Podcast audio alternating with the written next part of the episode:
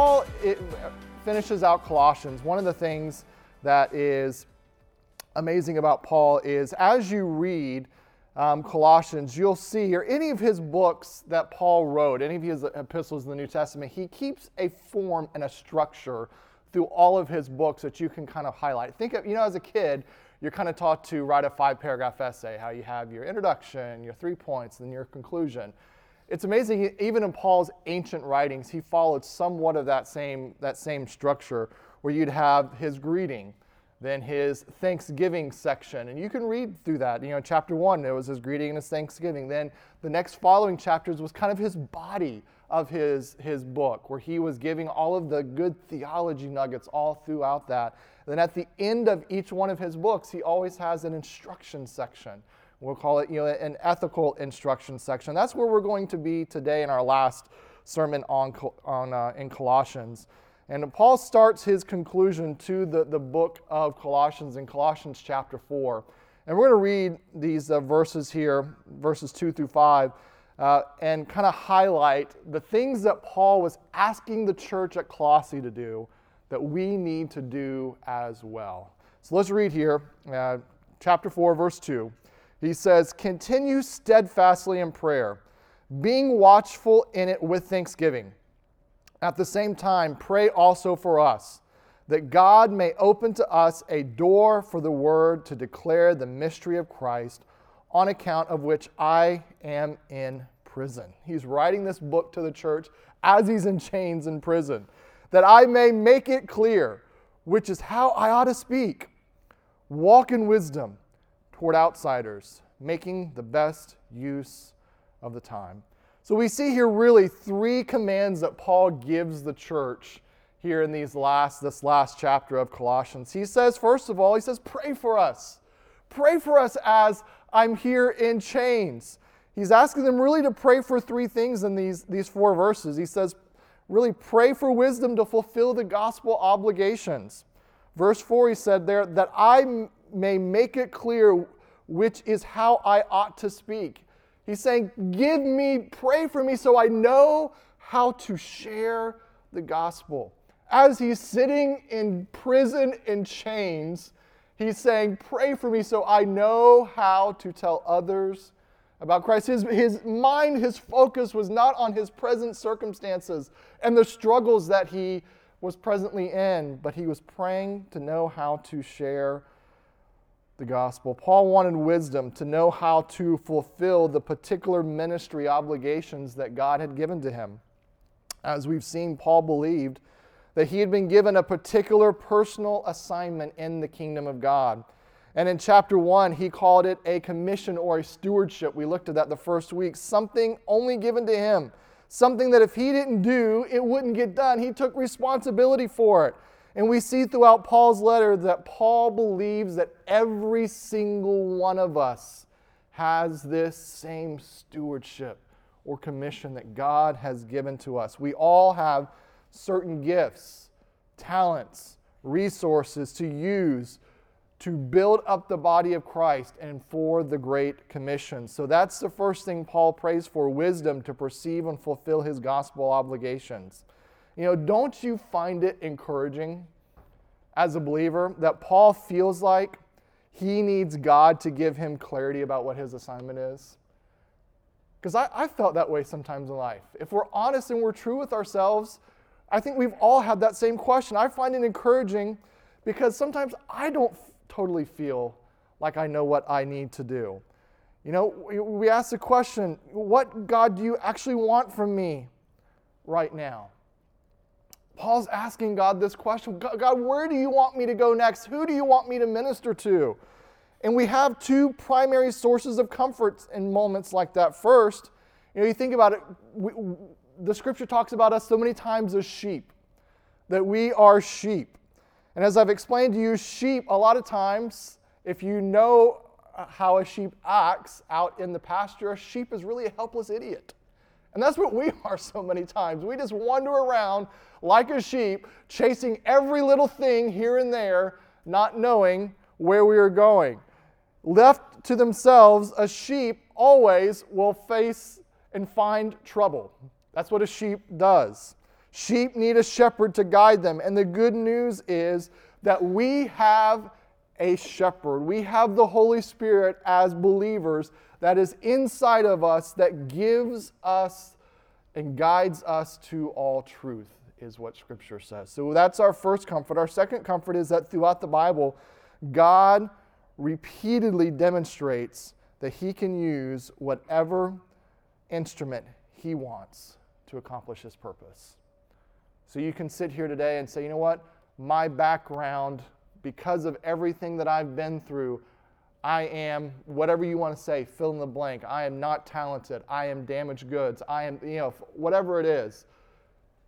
You can take comfort in knowing that no matter what your past is, no matter what your current given skill set is, God can and will use that to accomplish his purpose. All he's asking is for a willing heart. I don't think there's anybody in here who has the past of Paul. I don't think anybody in here was known as a mass murderer for killing Christians. Well, I think I know all of you in here pretty well. I don't think there's anyone in here that has that past. That was the Apostle Paul. Paul could have used his past of the things, of the sins that he had committed to prevent him from carrying out the gospel message, but he didn't. He was a willing vessel to be used by God. God had a purpose for Paul, and Paul prayed for wisdom to perceive what it was and the courage to fulfill it. Another thing we see Paul asking for prayer for is for ability to pursue new gospel opportunities. He said in verse 3 that God may open to us a door for the word. By this point in his life, Paul had done a lot. He had been a lot of places. He had been on several missionary journeys. He had planted lots of churches. He had spent a lot of time in prison for telling others about Jesus. He had been before a bunch of Roman rulers. If there's anyone who could say in the history of the church, I've done my part at this point in my life for the church, it would be the Apostle Paul. But here he is asking God to open new doors for the gospel. Jesus said, If there is just one that repents, that there is more joy in heaven over the one that repents than the 99 who already belong to him. Which meant for Paul that as long as there was life and breath in his body, he'd keep reaching that one lost one. He was never done. He couldn't be. And I hope you understand that at this church, we believe that eternity is real and that lost people matter to God. Every person you meet matters to God. He's still going after the one. So as long as we have the opportunity, we will keep serving and striving. So, like Paul, we should be praying for God to bring before us or to open our eyes for that one that's already before us, that God has already placed there to tell about Christ. Third thing he asked for strength for or Uh, for prayer for us, for strength not to waste gospel circumstance. He said in verse 3, for which I am in chains. That's his present circumstance. He's not wanting to waste the fact that he's in chains. Think about that for just a moment. How crazy and how counterintuitive that is to our American mindset that we have today. Paul sees his circumstances as divinely arranged for the sake of the gospel. And he asked the Colossians to pray for strength not to waste those chains. Now, think about the times he's been in prison. You know, Paul and Silas were in prison, and they began singing hymns, and an earthquake took place. The doors flung open. The prisoners did not leave. Why? Because the influence of Paul that night in the prison, sharing his faith, and the Philippian jailer came to Christ that next morning. Paul knew that his chains were the present circumstance that God put him in so God could get honor and glory in those circumstances. Most of you have never or will never be in chains. But what if you saw, many of us, I would say, think of whatever we have in life as figurative change, chains. The point is, what if all of us, regardless of our situation, saw those circumstances as divinely appointed circumstances. That's the promise of being a follower of Jesus. All the things in your life may not be easy, but they point and they can direct us to a gospel purpose. Maybe you're sick because God wants you to demonstrate to your family members and friends, or even your doctor, that we have a hope that goes beyond physical sickness. One of the authors that I've enjoyed reading throughout the years, famous authors, uh, an author named John Piper, and he wrote a famous book that said, Don't waste your life.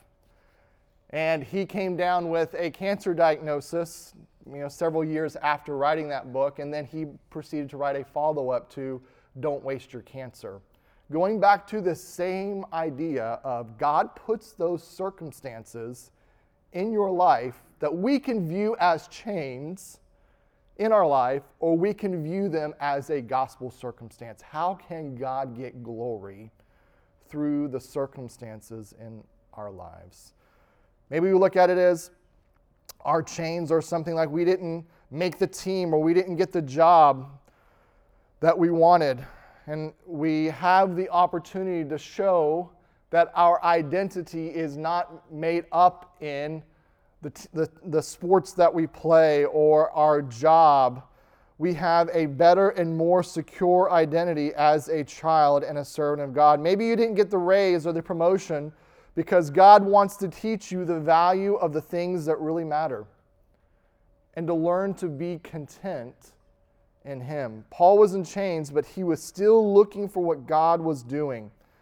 He saw every setback that we would perceive as a setback as really a set up from God. God is setting him up for what he wants to do in his life. How do you look at the struggles in your life? Do you look at them as chains? Or do you look at it as a gospel opportunity? When it comes to generosity, you should ask yourself, why has God put you in the circumstance that He's put you in? Have you ever asked why He has allowed you to have a great job? Have you ever asked why He has given you the ability to provide and meet more than the needs for your family? Why has God done this? Maybe it's because he wants to use you and the resources that he has provided you to accomplish his mission on this earth. One of my favorite unknown Christian history stories is that of a man named Humphrey Monmouth. How'd you like to have that name? That's a tongue twister of a name. Humphrey Monmouth. And many of you have heard of the name of William Tyndale. William Tyndale was the person who translated the first Bible into English from the original Greek and Hebrew. Now, the, there was a lot of persecution that they did not want that Bible translated into the English language, and he said, I, My goal and my wish is that the boy plowing the field could read God's word. Because up until that point, because it was only in Latin, only the priest could read God's word. And he said, I believe that everyone should be able to read God's word and allow it to impact their life. And so that was his mission. That was his goal. He faced a lot of persecution. But Henry, Humphrey Monmouth was a, a merchant, a big businessman in England. And he shared that same conviction. And he was funneling money he was a merchant that would bring in cloth or um, materials to make fine clothing. So he'd bring them from Europe, ship them over from Europe into England, and he was using his business to then funnel money to William Tyndale to complete the translation and then print the Bible. This was early printing press, so printing a Bible was very expensive back then. But Henry was underground funneling money to William Tyndale to print God's word. So, as the rich people in England were buying his material to make their fine clothes, they didn't realize that really they were funneling money for the translation and printing of God's word. And even better yet, at this point, William Tyndale had had to flee England and go to mainland Europe where he was completing his work. And Humphrey Monmouth was taking translations of the Bible, wrapping them in his cloth and in his materials that he was shipping, wrapping Bibles, English translated, completed Tyndale Bibles, back to England. Think about that. Not everyone on this earth will be a preacher, will be a missionary, but there are ways that as businessmen, businesswomen, that you can still have an impact on the mission of God. God put Monmouth into Tyndale's life at just the right time. Is it really a stretch to think that God does the same thing today? No, it's not. He gives some people the vision, like Tyndale, and he gives others the resource, resources to do that, to carry out that vision. That was Monmouth. Are you what the world calls successful today? You should say, God has sovereignly arranged my success for gospel kingdom purposes. Am I using it that way? Am I using it that way? On the flip side, maybe you're not in a season of financial abundance. And because of that, you're not in a place to give large financial gifts.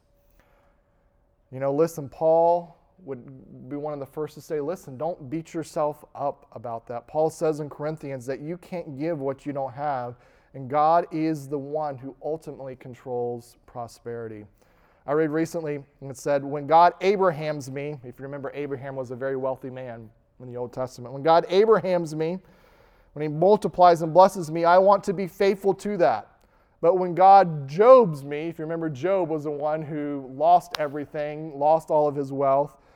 I want to also be faithful in that. Wherever it is that I, God is blessing me, or I find myself in a struggle, I want to be faithful. Faithfulness is in either of those seasons looks different, but you can put Jesus first in both seasons. So Paul's first instruction and his conclusion was pray for me that he be able to make Jesus and his kingdom first in everything his gospel obligations, his gospel opportunities, and his gospel circumstances. And his last two, which will be a lot shorter than number one, you know, he says, you know, as we, we finish out this book, he's asking for prayer in these areas.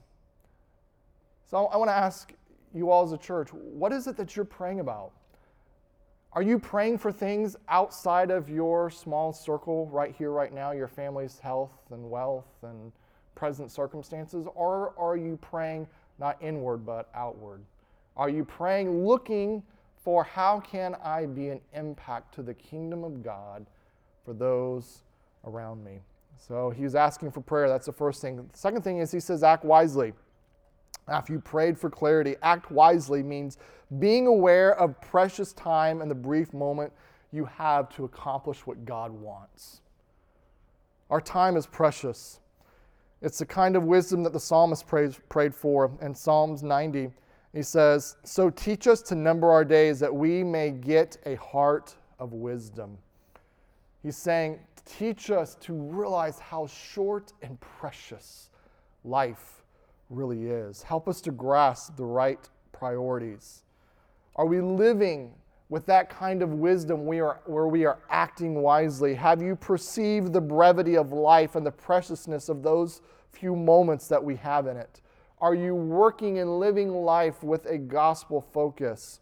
You know, sometimes when you're young, it seems like life will go on forever. I can tell you, students, that this last semester from spring break to the end of school will feel like an eternity. It'll feel like even longer for the teachers. It's going to feel like forever. But take every moment precious. Realize that every day is a gift from God. As you get later in life, you realize how short and how precious and how fast life really moves. The, the philosopher said, Only one life to live will soon be past. Only what's done for Christ will last. Last time I checked, the death rate in America is still one for one. There's not one person who's ever been born that lives for eternity. You know, Rachel and I this past week were looking at some of the old videos of our kids, um, Jack and Callie, as they were little And we, we just sit there and we think, man, how do we have two teenagers in the home now? Where did time go? They were so small, so cute and precious. It's just life moves so fast. You know, we were watching an old sitcom together. I don't know if you guys have ever gone back and watched an old sitcom and see the you know the characters from that day, how they were like the, the, the cool people of the day, and how you know, most of the time they were very handsome or very pretty. And then you go back like you know this 30 or 40 years pass by, and you see like one of those things of look at how, uh, look at so and so now, and you're like, oh man, they don't look good anymore. I, I know we've all we've all seen those those before. You know, sometimes we forget that, yeah, that much time has passed for us too. know, we don't look the same that we did back in, in, in that time. You know, Isaiah says that our earthly things, our earthly lives are like things written in the sand that the tide washes away. On the blip of eternity, that's about how long our life is or grass, green and beautiful one season, but gone the next, replaced by something else. John 9 4 says, Work while it is day, for the night is coming when no man can work. We are to work today, we are to invest today. Only two things in life really last forever it's the Word of God and the souls of men. That's it. Nothing else in this life will last forever. And I think we, you know, in, in times like this, when we're going into an economy like it is today and everything on the news is inflation, inflation, inflation. You know, everywhere you turn, that's the, the, the phrase that you're hearing. And, and we're feeling it and we're seeing it. We go to buy groceries, and we go to the gas pump and all of these things, and we see that our money is worth less than what it used to be worth. And we see, you know, however, you know, your 401k dipping, and you think, man, it's not worth as much as what it used to be worth. There's only two things in life that last forever the Word of God and the souls of men. That's it.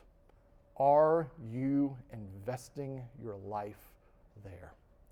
Because if you're investing your life in anything else, it's only temporary.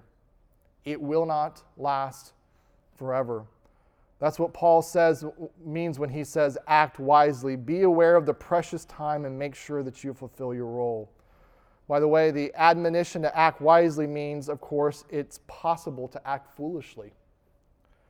Acting foolishly means not taking eternity into account, not investing in things that last forever, spending your life climbing the ladder of success, only finding out that it's leaning against the wrong building. Working in a company only to really to get up to the next ladder, ladder on the rung of the corporate ladder and realize, man, this is not what I want. I spent my whole life trying to achieve this. This is not what I want. Providing a comfortable life for yourself only to enter to eternity with nothing. Is the old phrase that we don't get, we're not, we're, we're not afforded the ability to take a U-Haul to heaven.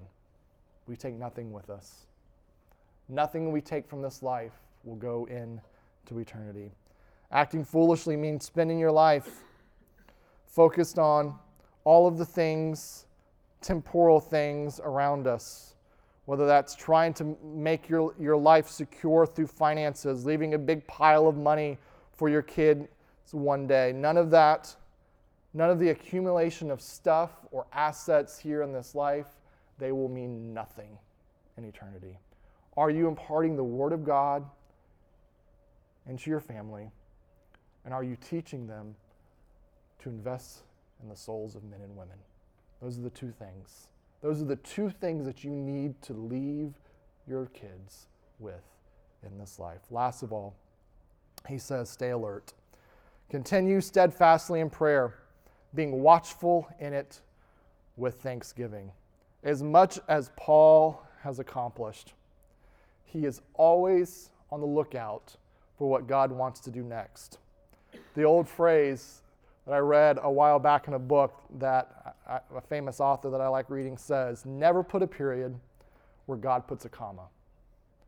Never put a period where God puts a comma. Paul knew God wasn't done. Jesus cared about the one who was wondering. the one who needed Christ. You know, Bethel, God has done some amazing things in the life of our church throughout the years. And for many churches, coronavirus was a period. They're no longer in existence, they have closed up. But for our church, it was just a comma. God is going to do, and He is doing some great things in the life of our church. And I'm excited about this next season. We've got new people on Wetherbee, on Landstar. They're coming in droves. You guys see the buildings that are coming in. You know, if you even you go out Lake Nona way, it's crazy how many people that God is bringing into our community that need Christ. God has uniquely positioned us. We have new lives to reach that need change, that need brokenness to heal. You know, there may be some here today who look at their life and they think, you know, my life is at the end. Or you might be thinking that my life is like those chains. Maybe it's the loss of a job. Maybe it is a divorce. Maybe it's in this economy, it's the loss of an investment, and you think, I'm done, I'm broken, I'm over. And God's saying, No, no, that's just a comma in your life. I've got a whole rest of the story of your life that I want to tell. Rachel and I, this past week, we had the ability to go out and eat dinner with a, a, missionary that we've known for years. Has been a friend of the family. He was in town getting ready to fly out on Sunday evening, and you know I like to take opportunities to eat with some of these guys because I want to go and be a blessing to them, but inevitably they're always a blessing to me and just listening to their lives. And this guy name was uh, Cliff McGee, and he was kind of telling us a little bit. I was asking about his story, about you know his life. Cliff is a, an older missionary, and um, you know he out of college, he planted a church in Corpus Christi, Texas. And, you know, planning the church, he was bivocational.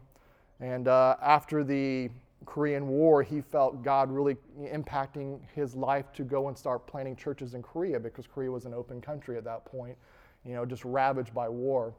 And so he left, went over to Korea, learned the Korean language, took his wife and his kids, um, and worked in Korea for 12 years and planted five churches. His wife got sick. They had to come home to get medical treatment.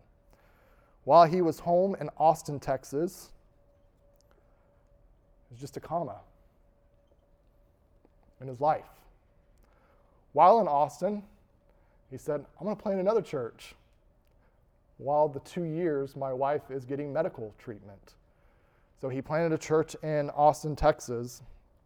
And at this point in the nation of Korea, they were no longer allowing American missionaries back into the country. And so he was unable to go back to Korea, even though he had planted five churches there, who were churches that were now planting churches. So he had a large network of churches in Korea, but he couldn't go back. And so he said, God, what do you want of me? Where do you want me to go? At that time, he knew of no missionaries going to Ecuador. So he said, I'm going to go to Ecuador. He went to Costa Rica for nine months, learned Spanish. After learning Korean, he learned Spanish. At this point, he's in his 40s. And he goes to Ecuador and starts planting churches in Ecuador. He's there planting churches, churches that then plant churches. If you know anything about the geography of Ecuador, it's kind of like at the start of the Amazon basin, like all of the waters from the mountains and the Andes kind of flow down to create the Amazon. And so he was telling us about the, the, the, missions that they have out into the jungles with the Indians. Like, how's, like how far do, deep do you go into the jungles? And he goes, well, we'll go as deep as Spanish carries us. He goes, if you go too deep, they're speaking their own tribal dialect. And he goes, we can't be much, you know, we can't do much if they don't speak Spanish because like every little tribe has their own dialect. He's like, we just can't learn all of these different ones. So we'll go as deep as Spanish will carry us, I mean, which is pretty deep. Um,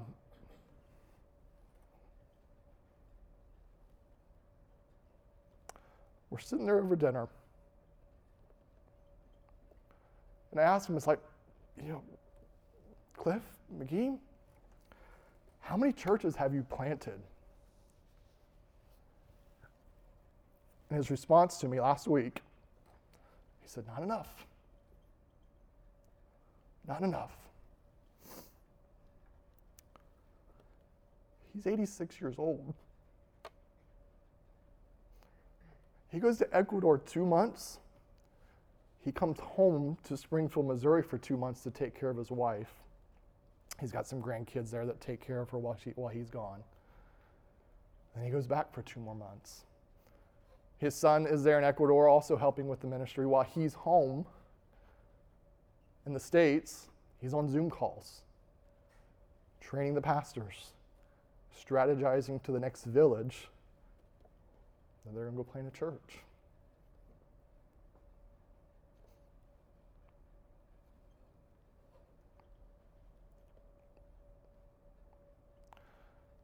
There are two things in this life that last forever that matter. And Cliff McGee understands that. It's the Word of God, and it's the souls of men. And I pray that we as a church get that. Nothing else matters. Let's pray that, like Paul,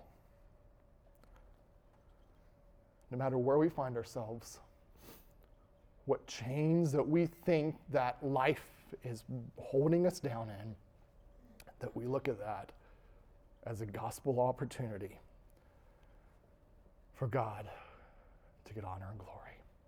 Let's pray.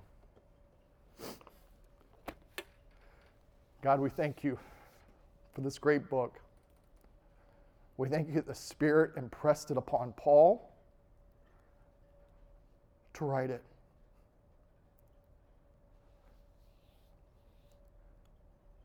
God, as Paul challenged the church at Colossians, God, may we pray. Pray for gospel wisdom. Pray for gospel opportunities. God, may we act wisely, knowing that our time is limited, and that only two things matter. God, I know that there are a lot of people that face life thinking that their life is done, that they're useless. They put a period there because of whatever may have happened to them in their life. God, I pray that we'll look at life like Cliff McGee, a life full of commas. That we say, God, what do you want to do with me next? How can I impact your kingdom? Knowing that until we take our last breath and we leave this earth, you're still wanting to use us.